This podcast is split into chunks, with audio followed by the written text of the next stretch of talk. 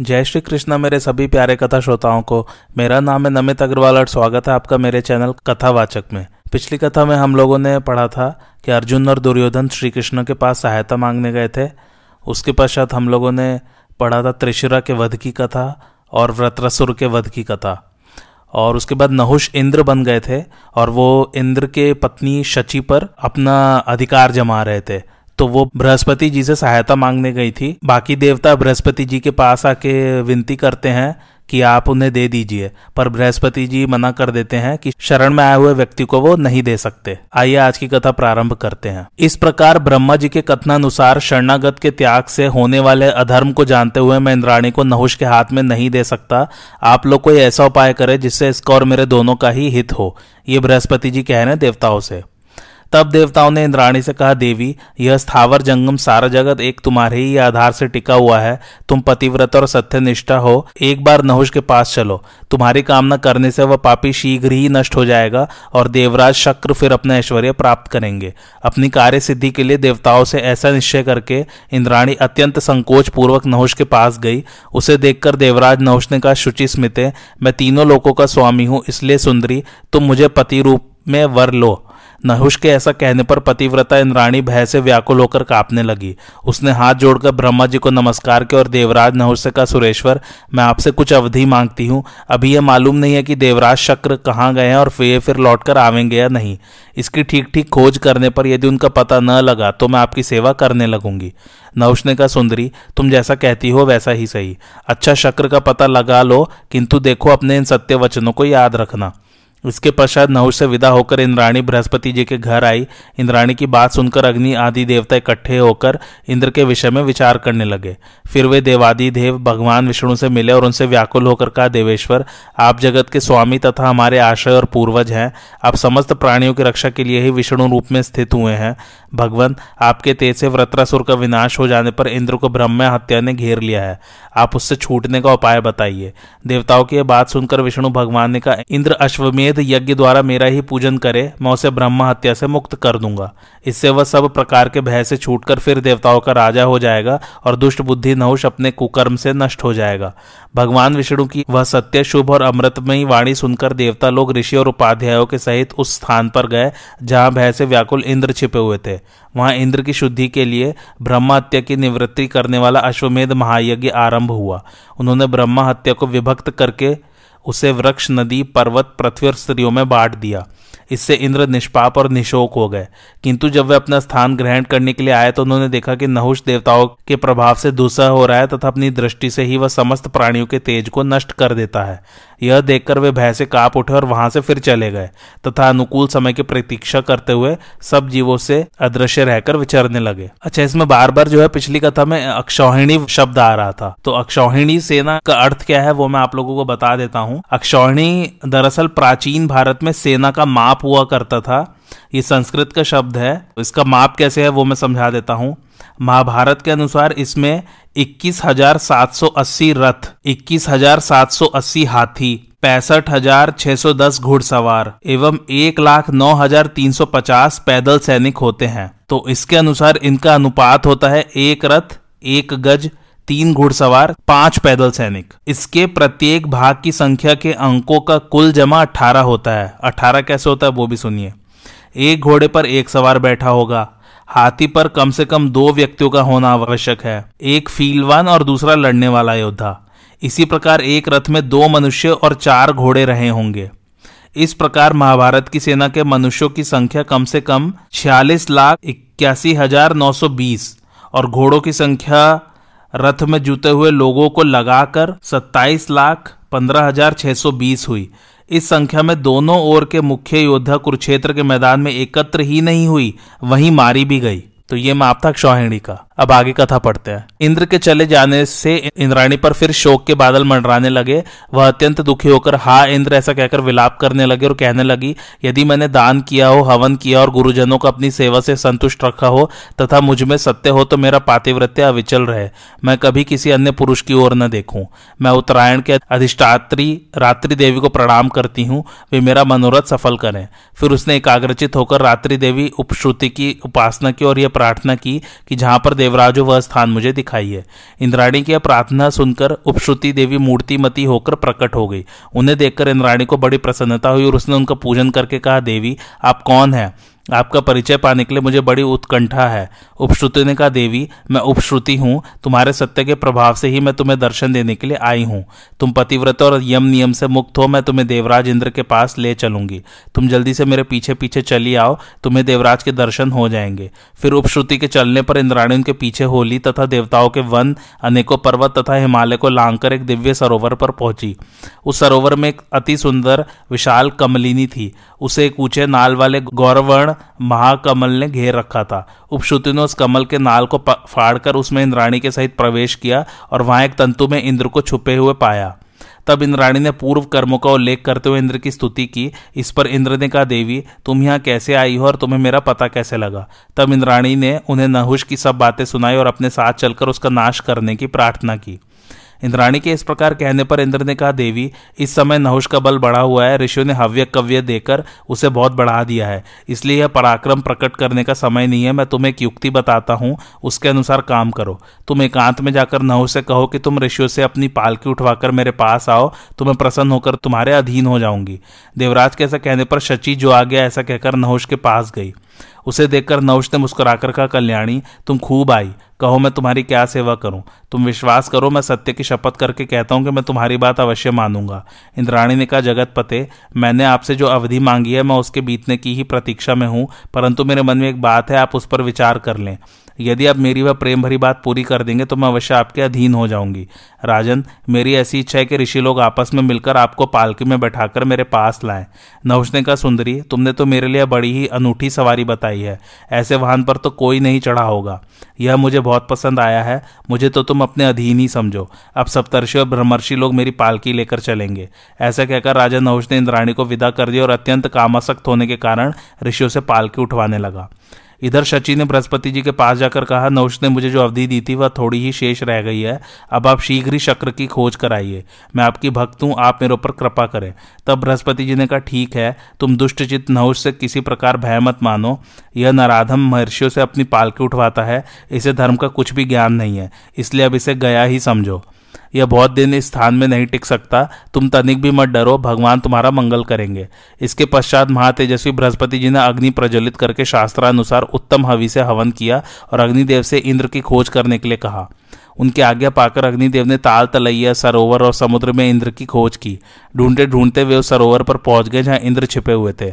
वहां उन्हें देवराज एक कमल नाल के तंतु में छिपे दिखाई दिए। तब उन्होंने बृहस्पति जी को सूचना दी कि इंद्र अणुमात्र रूप धारण करके एक कमलनाल के तंतु में छिपे हुए हैं। यह सुनकर बृहस्पति जी देवर्षि और गंधर्वों के सहित सरोवर के तट पर आए और इंद्र के प्राचीन कर्मों का उल्लेख करते हुए उनकी स्तुति करने लगे। इससे धीरे धीरे इंद्र का तेज बढ़ने लगा और वे अपना पूर्व रूप धारण करके शक्ति संपन्न हो गए। उन्होंने बृहस्पति जी से कहा, कहिए अब आपका कौन कार्य शेष है? महादैत्य विश्वरूप तो मारा ही गया और विशाल का वृत्रासुर का भी अंत हो गया। बृहस्पति जी ने कहा, देवराज नहुष नाम का एक मानव राजा देवता और ऋषियों के तेज से बढ़कर उनका अधिपति हो गया है, वह हमें बहुत ही तंग करता है, तुम उसका नाश करो। राजन जिस समय बृहस्पति जी इंद्र से ऐसा कह रहे थे उसी समय वहां कुबेर, यम, चंद्रमा और वरुण भी आ गए और सब देवता देवराज इंद्र के साथ मिलकर नहुष के नाश का उपाय सोचने लगे। इतने ही में वहां परम तपस्वी अगस्त्य जी दिखाई दिए। उन्होंने इंद्र का अभिनंदन करके कहा, बड़ी प्रसन्नता की बात है कि विश्वरूप और वृत्रासुर का वध हो जाने से आपका अभ्युदय हो रहा है। आज नहुष भी देवराज पद से भ्रष्ट हो गया, इससे भी मुझे बड़ी प्रसन्नता है। तब इंद्र ने अगस्त्य मुनि का स्वागत सत्कार किया और जब वे आसन पर विराज गए तो उनसे पूछा, भगवान मैं यह जानना चाहता हूँ कि पाप बुद्धि नहुष का पतन किस प्रकार हुआ? अगस्त्य जी ने कहा, देवराज दुष्टचित नहुष जिस प्रकार स्वर्ग से गिरा है वह प्रसंग मैं सुनाता हूँ, सुनिए। महाभाग देवर्षि और ब्रह्मर्षि पापा नहुष की पालकी उठाए चल रहे थे। उस समय ऋषियों के साथ उसका विवाद होने लगा और अधर्म से बुद्धि बिगड़ जाने के कारण उसने मेरे मस्तक पर लात मारी, इससे उसका तेज और कांति नष्ट हो गई। तब मैंने उससे कहा, राजन तुम प्राचीन महर्षियों के चलाए और आचरण किए हुए कर्म पर दोषारोपण करते हो। तुमने ब्रह्मा के समान तेजस्वी ऋषि से अपनी पालकी उठवाई है और मेरे सिर पर लात मारी है, इसलिए तुम पुण्यहीन होकर पृथ्वी पर गिरो। अब तुम 10,000 वर्ष तक अजगर का रूप धारण करके भटकोगे और इस अवधि के समाप्त होने पर फिर स्वर्ग प्राप्त करोगे। इस प्रकार मेरे शाप से वह दुष्ट इंद्र पद से च्युत हो गया है। अब आप स्वर्गलोक में चलकर सब लोगों का पालन कीजिए। तब देवराजेंद्र ऐरावत हाथी पर चढ़कर अग्निदेव, बृहस्पति, यम, वरुण, कुबेर, समस्त देवगण तथा गंधर्व और अप्सराओं के सहित देवलोक को गए। वहां इंद्राणी से मिलकर वे अत्यंत आनंद पूर्वक सब लोकों का पालन करने लगे। इसी समय वहां भगवान अंगीरा पधारे। उन्होंने अथर्व वेद के मंत्रों से देवराज का पूजन किया। इससे इंद्र बहुत प्रसन्न और उन्होंने यह वर दिया कि आपने अथर्व वेद का गान किया है, इसलिए इस वेद में आप अथर्वांगीरा नाम से विख्यात होंगे और यज्ञ का भाग भी प्राप्त करेंगे। इस प्रकार अथर्वांगीरा ऋषि का सत्कार कर उन्हें इंद्र ने विदा की दिया। फिर वे समस्त देवता और तपोधन ऋषियों का सत्कार कर धर्मपूर्वक प्रजा का पालन करने लगे। महाराज शल्य कहते हैं, युधिष्ठिर, इस प्रकार इंद्र को अपनी भार्य के सहित कष्ट भोगना पड़ा था और अपने शत्रुओं का वध करने की इच्छा से अज्ञातवास भी करना पड़ा था। अतः यदि तुम्हें द्रौपदी और अपने भाइयों सहित वन में रहकर कष्ट भोगने पड़े थे, उनके लिए तुम रोष न करो। जैसे इंद्र ने वृत्रासुर को मारकर राज्य प्राप्त किया था, उसी प्रकार तुम्हें भी अपना राज्य मिलेगा। तथा जैसे अगस्त्य जी के शाप से नहुष का पतन हुआ था, वैसे ही तुम्हारे शत्रु कर्ण और दुर्योधन का भी नाश हो जाएगा। राजा शल्य के इस प्रकार ढांढस बनाने पर धर्मात्माओं में श्रेष्ठ युधिष्ठिर ने उनका विधिवत सत्कार किया। इसके पश्चात मंद्रराज उनसे अनुमति लेकर अपनी सेना के सहित दुर्योधन के पास चले आए। इसके पश्चात यादव महारथी सात्यकि बड़ी भारी चतुरंगड़ी सेना लेकर राजा युधिष्ठिर के पास आए। यह सेना राजा युधिष्ठिर की छावनी में पहुंची। इसी तरह एक अक्षौहिणी सेना लेकर चेदिराज धृष्टकेतु आया।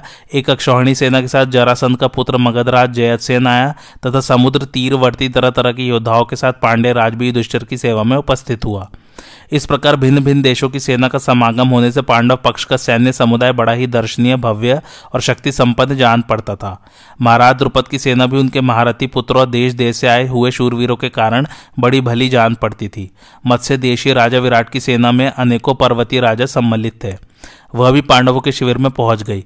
इस प्रकार जहां तहां से आकर 7 अक्षौहिणी सेना महात्मा पांडवों के पक्ष में एकत्रित हो गई। कौरवों के साथ युद्ध करने के लिए उत्सुक इस विशाल वाहिनी को देखकर पांडव बड़े प्रसन्न हुए।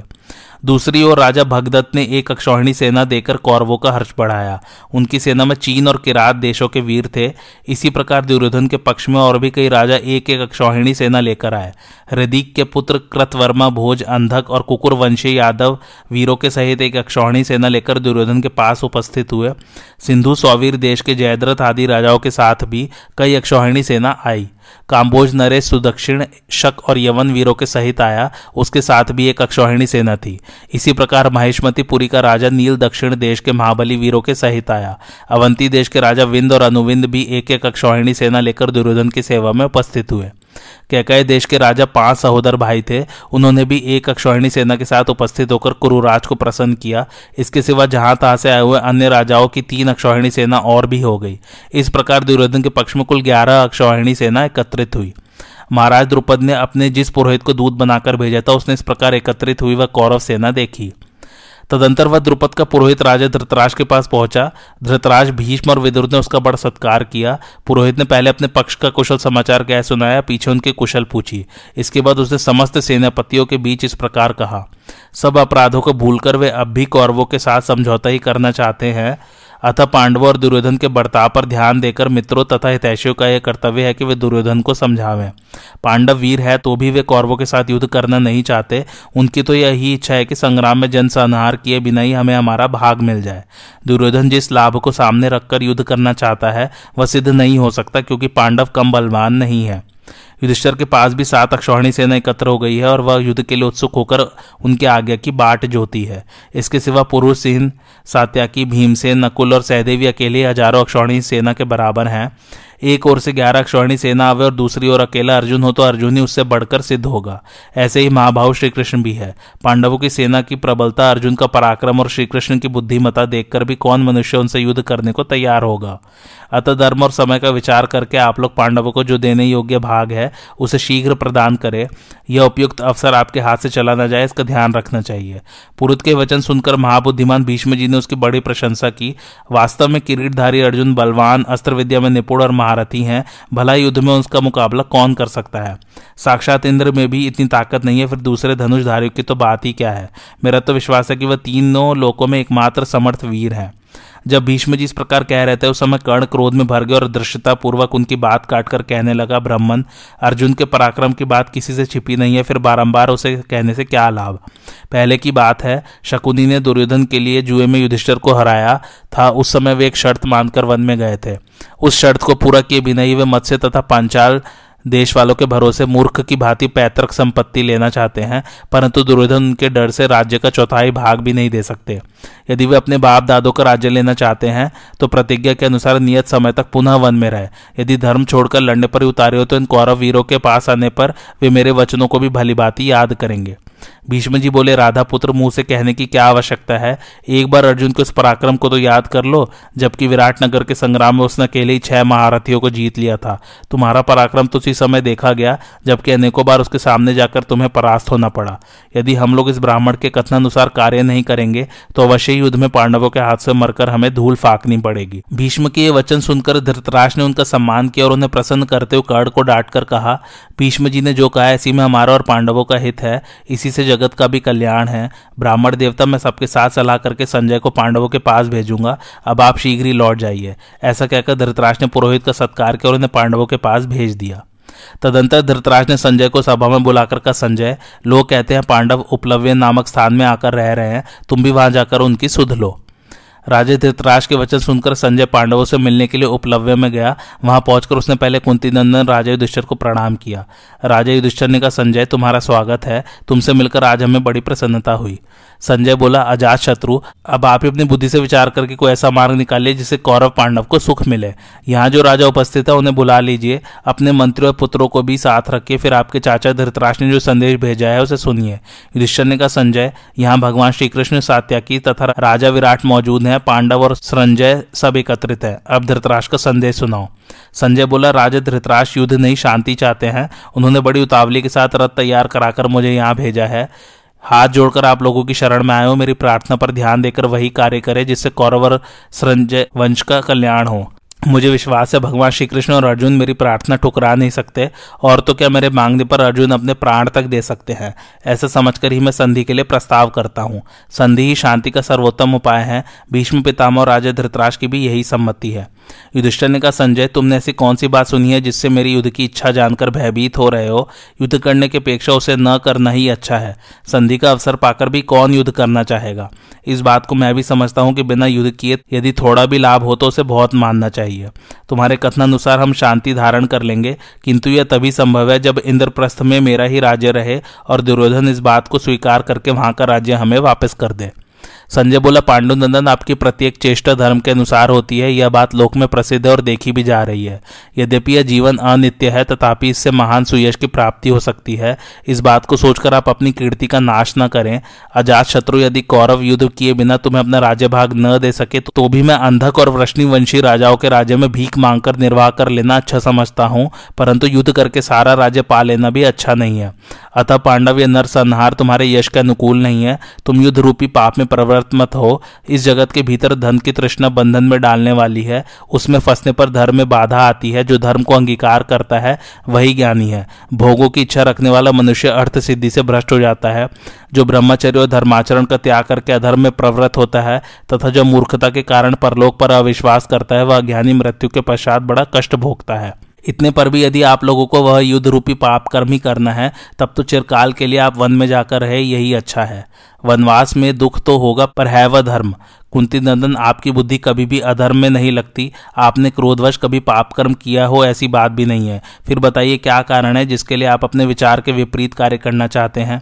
युधिष्ठिर ने कहा, संजय, तुम्हारा यह कहना बिल्कुल ठीक है कि सब प्रकार के कर्मों में धर्म ही श्रेष्ठ है, परंतु मैं जो कार्य करने जा रहा हूँ वह धर्म है या अधर्म, इसकी पहले खूब जाँच कर लो, फिर मेरी निंदा करना। यदि मैं संधि का परित्याग अथवा युद्ध करके अपने धर्म से भ्रष्ट हो निंदा का पात्र बन रहा हूं तो ये भगवान वासुदेव इस विषय में अपने विचार प्रकट करें, क्योंकि इन्हें दोनों पक्षों का हित साधन अभीष्ट है। ये प्रत्येक कर्म का अंतिम परिणाम जानते हैं, विद्वान हैं, इनसे श्रेष्ठ दूसरा कोई नहीं है। ये हमारे सबसे बढ़कर प्रिय है, मैं इनकी बात कभी नहीं टाल सकता। भगवान श्री कृष्ण का, संजय, जिस प्रकार मैं पांडवों को विनाश से बचाना चाहता हूँ, उनको ऐश्वर्य दिलाना तथा उनका प्रिय करना चाहता हूँ, उसी प्रकार अनेकों पुत्रों से युक्त राजा धृतराष्ट्र के अभ्युदय की भी शुभ कामना करता हूँ।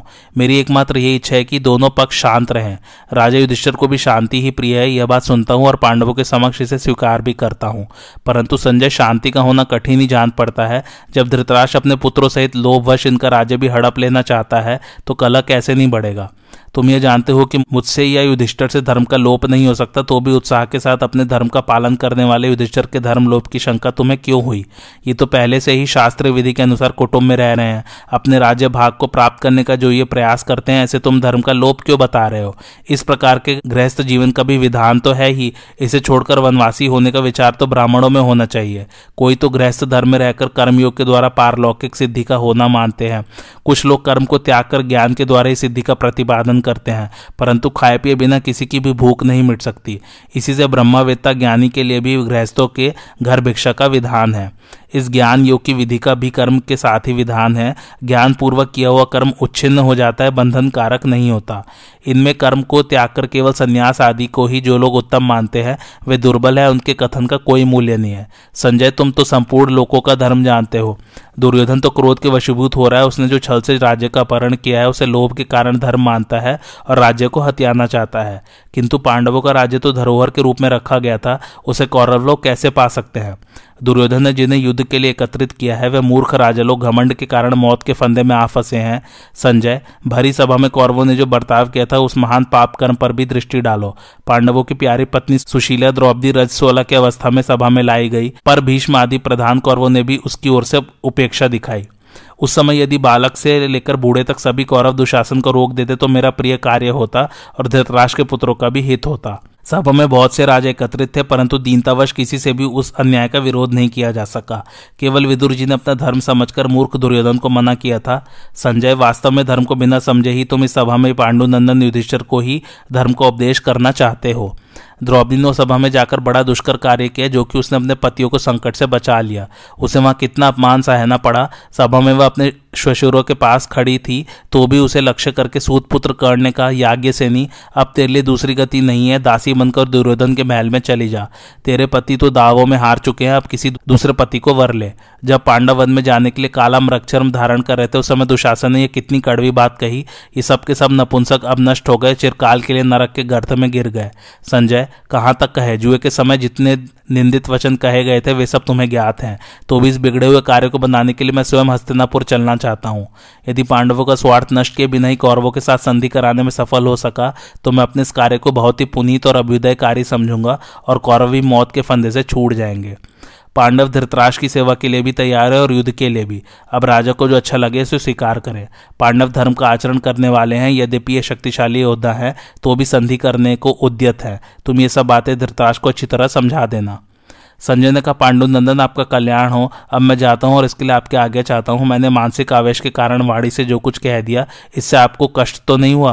युधिष्ठिर बोले, संजय जाओ, तुम्हारा कल्याण हो। तुम तो कभी हमें कष्ट देने की बात सोचते भी नहीं। समस्त कौरव तथा हम पांडव लोग जानते हैं तुम्हारा हृदय शुद्ध है और तुम किसी के पक्षपाती न होकर मध्यस्थ हो।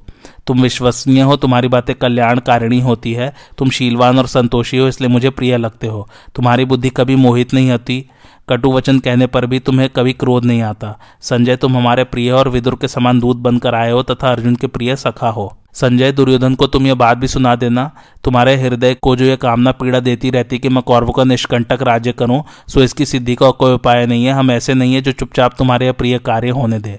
भारतवीर, या तो तुम इंद्रप्रस्थ का राज्य मुझे दे दो अथवा युद्ध करो। इसके बाद दुर्योधन से भी बार बार अनुनय विनय करके कहना, तुम कौरवों के नाश का कारण न बनो। तुम्हारी अनुमति से दुशासन ने जो द्रौपदी के केश पकड़कर उसका तिरस्कार किया, इस अपराध का भी हमने कोई ख्याल नहीं किया, किंतु अब हम अपना उचित भाग लेंगे। तुम दूसरे के धन से अपनी लोभयुक्त बुद्धि हटा लो। ऐसा करने से ही शांति होगी और परस्पर प्रेम भी बना रहेगा। हम शांति चाहते हैं, तुम हम लोगों को राज्य का एक ही हिस्सा दे दो। सुयोधन, अविस्थल, वृक्षस्थल, माकंदी, वारणावत और पांचवा कोई भी एक गांव दे दो, जिससे हम लोगों के युद्ध की समाप्ति हो जाए। हम पांच भाइयों को पांच ही गांव दे दो, जिससे शांति बनी रहे। संजय, मैं शांति रखने में भी समर्थ और युद्ध करने में भी। धर्मशास्त्र और अर्थशास्त्र का भी मुझे पूर्ण ज्ञान है। मैं समयानुसार कोमल भी हो सकता हूँ और कठोर भी। तदंतर राज युधिष्ठिर के आगे ले संजय वहां से चल दिया। हस्तिनापुर में पहुंचकर वह शीघ्र ही अंतपुर में गया और द्वारपाल से बोला, प्रहरी, तुम राजा धृतराष्ट्र को मेरे आने की सूचना दे दो, मुझे उनसे अत्यंत आवश्यक काम है। धृतराष्ट्र ने कहा, संजय का स्वागत पूर्वक भीतर ले आओ। संजय बोला, राजन, युधिष्ठिर अपने मंत्रियों के साथ कुशल पूर्वक है। अब वे अपना राज्य भाग लेना चाहते हैं। वे विशुद्ध भाव से धर्म और अर्थ का सेवन करने वाले मनस्वी, विद्वान तथा शीलवान हैं। किंतु तुम जरा अपने कर्मों की ओर तो दृष्टि डालो। धर्म और अर्थ से युक्त जो श्रेष्ठ पुरुषों का व्यवहार है उससे बिल्कुल विपरीत तुम्हारा बर्ताव है। इसके कारण इस लोक में तो तुम्हारी खूब निंदा हो ही चुकी, यह पाप परलोक में भी तुम्हारा पिंड नहीं छोड़ेगा। तुम अपने पुत्रों के वश में होकर पांडवों के बिना ही सारा राज्य अपने अधीन कर लेना चाहते हो। राजन, तुम्हारे द्वारा पृथ्वी पर बड़ा अधर्म फैलेगा, यह कर्म तुम्हारे योग्य कदापि नहीं है। तुम्हारे ये मंत्री लोग सदा कर्मों में लगे रहकर नित्य एकत्रित हो बैठक किया करते हैं। इन्होंने पांडवों को राज्य न देने का जो प्रबल निश्चय कर लिया है वह यह कौरवों के नाश का ही कारण है। यदि अपने पाप के कारण कौरवों का असमय में ही विनाश होने वाला होगा तो इसका सारा अपराध युधिष्ठिर तुम्हारे ही सिर पर रखकर इनका विनाश भी करना चाहेंगे, इसलिए संसार में तुम्हारी बड़ी निंदा होगी। सारे संसार में इस प्रकार पुत्र के अधीन होते हो तो मैंने तुमको ही देखा है। तुमने ऐसे लोगों का संग्रह किया है जो विश्वास के योग्य नहीं है तथा अपने विश्वास पात्रों को दंड दिया है। इस दुर्बलता के कारण अब तुम पृथ्वी की रक्षा करने में भी कभी समर्थ नहीं हो सकते। इस समय रथ के वेग से बहुत हिलने डुलने के कारण मैं थक गया हूँ। यदि आगे दो तो बिछौने पर सोने के लिए जाऊँ। प्रातःकाल सभी कौरव जब सभा में एकत्र होंगे उस समय अजातशत्रु के वचन सुनना। धृतराष्ट्र का सूत पुत्र मैं आगे देता हूँ, तुम घर पर जाकर शयन करो। सवेरे सभा में ही तुम्हारे कहे हुए युधिष्ठिर के संदेश को सभी कौरव सुनेंगे। संजय के चले जाने पर महाबुद्धिमान राजा धृतराष्ट्र ने द्वारपाल से कहा, मैं विदुर से मिलना चाहता हूँ, उन्हें शीघ्र बुला लाओ। तदंतर विदुर धृतराष्ट्र के महल के भीतर जाकर विचार में पड़े हुए राजा से हाथ जोड़कर बोले, महाराज, यदि मेरे करने योग्य कुछ काम हो तो मैं उपस्थित हूँ, मुझे आज्ञा कीजिए। धृतराष्ट्र का विदुर संजय आया था, मुझे बुरा भला कहकर चला गया है। कल सभा में वह अजातशत्रु युधिष्ठिर के वचन सुनाएगा। आज मैं उस कुरुवीर युधिष्ठिर की बात न जान सका, यही मेरे अंगों को जला रहा है और इसी ने मुझे अब तक जगा रखा है। तात में चिंता से जलता हुआ अभी तक जाग रहा हूँ। मेरे लिए जो कल्याण की बात समझो वह कहो, क्योंकि तुम धर्म और अर्थ के ज्ञान में निपुण हो। संजय जब से पांडवों के यहाँ से लौटकर आया है तब से मेरे मन को पूर्ण शांति नहीं मिलती। सभी इंद्रिय विकल हो रही है, कल वह क्या कहेगा, इसी बात की मुझे इस समय बड़ी भारी चिंता हो रही है। विदुर जी बोले, महाराज, धृतराष्ट्र श्रेष्ठ लक्षणों से संपन्न राजा युधिष्ठिर तीनों लोकों के स्वामी हो सकते हैं। वे आपके आज्ञाकारी थे, पर आपने उन्हें वन में भेज दिया। आप धर्मात्मा और धर्म के जानकार होते हुए आंखों से अंधे होने के कारण उन्हें पहचान न सके, इसी से उनके विपरीत हो गए और उन्हें राज्य का भाग देने में आपकी सम्मति नहीं हुई। युधिष्ठिर में क्रूरता का अभाव, दया, धर्म, सत्य तथा पराक्रम है। वे आप में पूज्य बुद्धि रखते हैं। इन्हीं सद्गुणों के कारण वे सोच विचार कर चुपचाप बहुत से क्लेश सह रहे हैं। आप दुर्योधन, शकुनी, कर्ण तथा दुशासन जैसे अयोग्य व्यक्तियों पर राज्य का भार रखकर कैसे ऐश्वर्य वृद्धि चाहते हैं। अपने वास्तविक स्वरूप का ज्ञान, उद्योग, दुख सहने की शक्ति और धर्म में स्थिरता, ये गुण जिस मनुष्य को पुरुषार्थ से च्युत नहीं करते वही पंडित कहलाता है। जो अच्छे कर्मों का सेवन करता और बुरे कामों से दूर रहता है, साथ ही जो आस्तिक और श्रद्धालु है, उसके सद्गुण पंडित होने के लक्षण है। क्रोध, हर्ष, गर्व, लज्जा, उदंडता तथा अपने को पूज्य समझना, ये भाव जिसको पुरुषार्थ से भ्रष्ट नहीं करते वही पंडित कहलाता है। दूसरे लोग जिसके कर्तव्य, सलाह और पहले से किए हुए विचार को नहीं जानते बल्कि काम पूरा होने पर ही जानते हैं, वही पंडित कहलाता है। सर्दी, गर्मी, भय, अनुराग, संपत्ति अथवा दरिद्रता, ये जिसके कार्य में विघ्न नहीं डालते वही पंडित कहलाता है। जिसकी लौकिक बुद्धि धर्म और अर्थ का ही अनुसरण करती है और जो भोग को छोड़कर पुरुषार्थ का ही वर्ण करता है वही पंडित कहलाता है। विवेकपूर्ण बुद्धि वाले पुरुष शक्ति के अनुसार काम करने की इच्छा रखते हैं और करते भी हैं, तथा किसी वस्तु को तुच्छ समझकर उसकी अवहेलना नहीं करते। किसी विषय को देर तक सुनता है किंतु शीघ्र ही समझ लेना, समझकर कर्तव्य बुद्धि से पुरुषार्थ में प्रवृत्त होना, कामना से नहीं बिना पूछे दूसरे के विषय में व्यर्थ कोई बात नहीं कहना, यह पंडित का मुख्य लक्षण है। पंडितों की सी बुद्धि रखने वाले मनुष्य दुर्लभ वस्तु की कामना नहीं करते, खोई हुई वस्तु के विषय में शोक करना नहीं चाहते और विपत्ति में पड़कर घबराते नहीं। जो पहले निश्चय करके फिर कार्य का आरंभ करता है, कार्य के बीच में नहीं रुकता, समय को व्यर्थ नहीं जाने देता और चित्त को वश में रखता है, वही पंडित कहलाता है। भरत कुलभूषण पंडित जन श्रेष्ठ कर्मों में रुचि रखते हैं, उन्नति के कार्य करते हैं तथा भलाई करने वालों में दोष नहीं निकालते। जो अपना आदर होने पर हर्ष के मारे फूल नहीं उठता, अनादर से संतप्त नहीं होता तथा गंगा जी के कुंड के समान जिसके चित्त को शोभ नहीं देता, वह ही पंडित कहलाता है। जो संपूर्ण भौतिक पदार्थों की असलियत का ज्ञान रखने वाला, सब कार्यों के करने का ढंग जानने वाला तथा मनुष्य में सबसे बढ़कर उपाय का जानकार है, वह मनुष्य पंडित कहलाता है। जिसकी वाणी कहीं रुकती नहीं, जो विचित्र ढंग से बातचीत करता है, तर्क में निपुण और प्रतिभाशाली तथा जो ग्रंथ के तात्पर्य को शीघ्र ही बता सकता है, वह पंडित कहलाता है। जिसकी विद्या बुद्धि का अनुसरण करती और बुद्धि विद्या का तथा जो शिष्ट पुरुषों की मर्यादा को उल्लंघन नहीं करता, वही पंडित की पदवी पा सकता है। जो बहुत धन, विद्या तथा ऐश्वर्य को पाकर इटलाता नहीं, वही पंडित कहलाता है। क्षमाशील पुरुषों में एक ही दोष का आरोप होता है, दूसरे की तो संभावना ही नहीं है। वह दोष यह कि क्षमाशील मनुष्य को लोग असमर्थ समझ लेते हैं, किंतु क्षमाशील पुरुष का वह दोष नहीं मानना चाहिए, क्योंकि क्षमा बहुत बड़ा बल है। क्षमा असमर्थ मनुष्य का गुण तथा समर्थों का भूषण है। इस जगत में क्षमा वशीकरण रूप है। भला क्षमा से क्या नहीं सिद्ध होता। जिसके हाथ में शांति रूपी तलवार है, उसका दुष्ट पुरुष क्या कर लेंगे। क्षमाहीन पुरुष अपने को तथा दूसरे को भी दोष का भागी बना लेता है। केवल धर्म ही परम कल्याण कारक है। एकमात्र क्षमा ही शांति का सर्वश्रेष्ठ उपाय है। एक विद्या ही परम संतोष देने वाली है और एकमात्र अहिंसा ही सुख देने वाली है। जरा भी कठोर न बोलना और दुष्ट पुरुषों का आदर न करना, इन दो कर्मों को करने वाला मनुष्य इस लोक में विशेष शोभा पाता है। जो निर्धन होकर भी बहुमूल्य वस्तु की इच्छा रखता और असमर्थ होकर भी क्रोध करता, ये दोनों ही अपने शरीर को सुखा देने वाले कांटों के समान हैं। दो ही अपने विपरीत कर्म के कारण शोभा नहीं पाते, अकर्मण्य गृहस्थ और प्रपंच में लगा हुआ सन्यासी। राजन, ये दो प्रकार के पुरुष स्वर्ग के भी ऊपर स्थान पाते हैं। शक्तिशाली होने पर भी क्षमा करने वाला और निर्धन होने पर भी दान देने वाला। मनुष्यों की कार्य सिद्धि के लिए उत्तम, मध्यम और अधम, ये तीन प्रकार के उपाय सुने जाते हैं, ऐसा वेद वेत्ता विद्वान जानते हैं।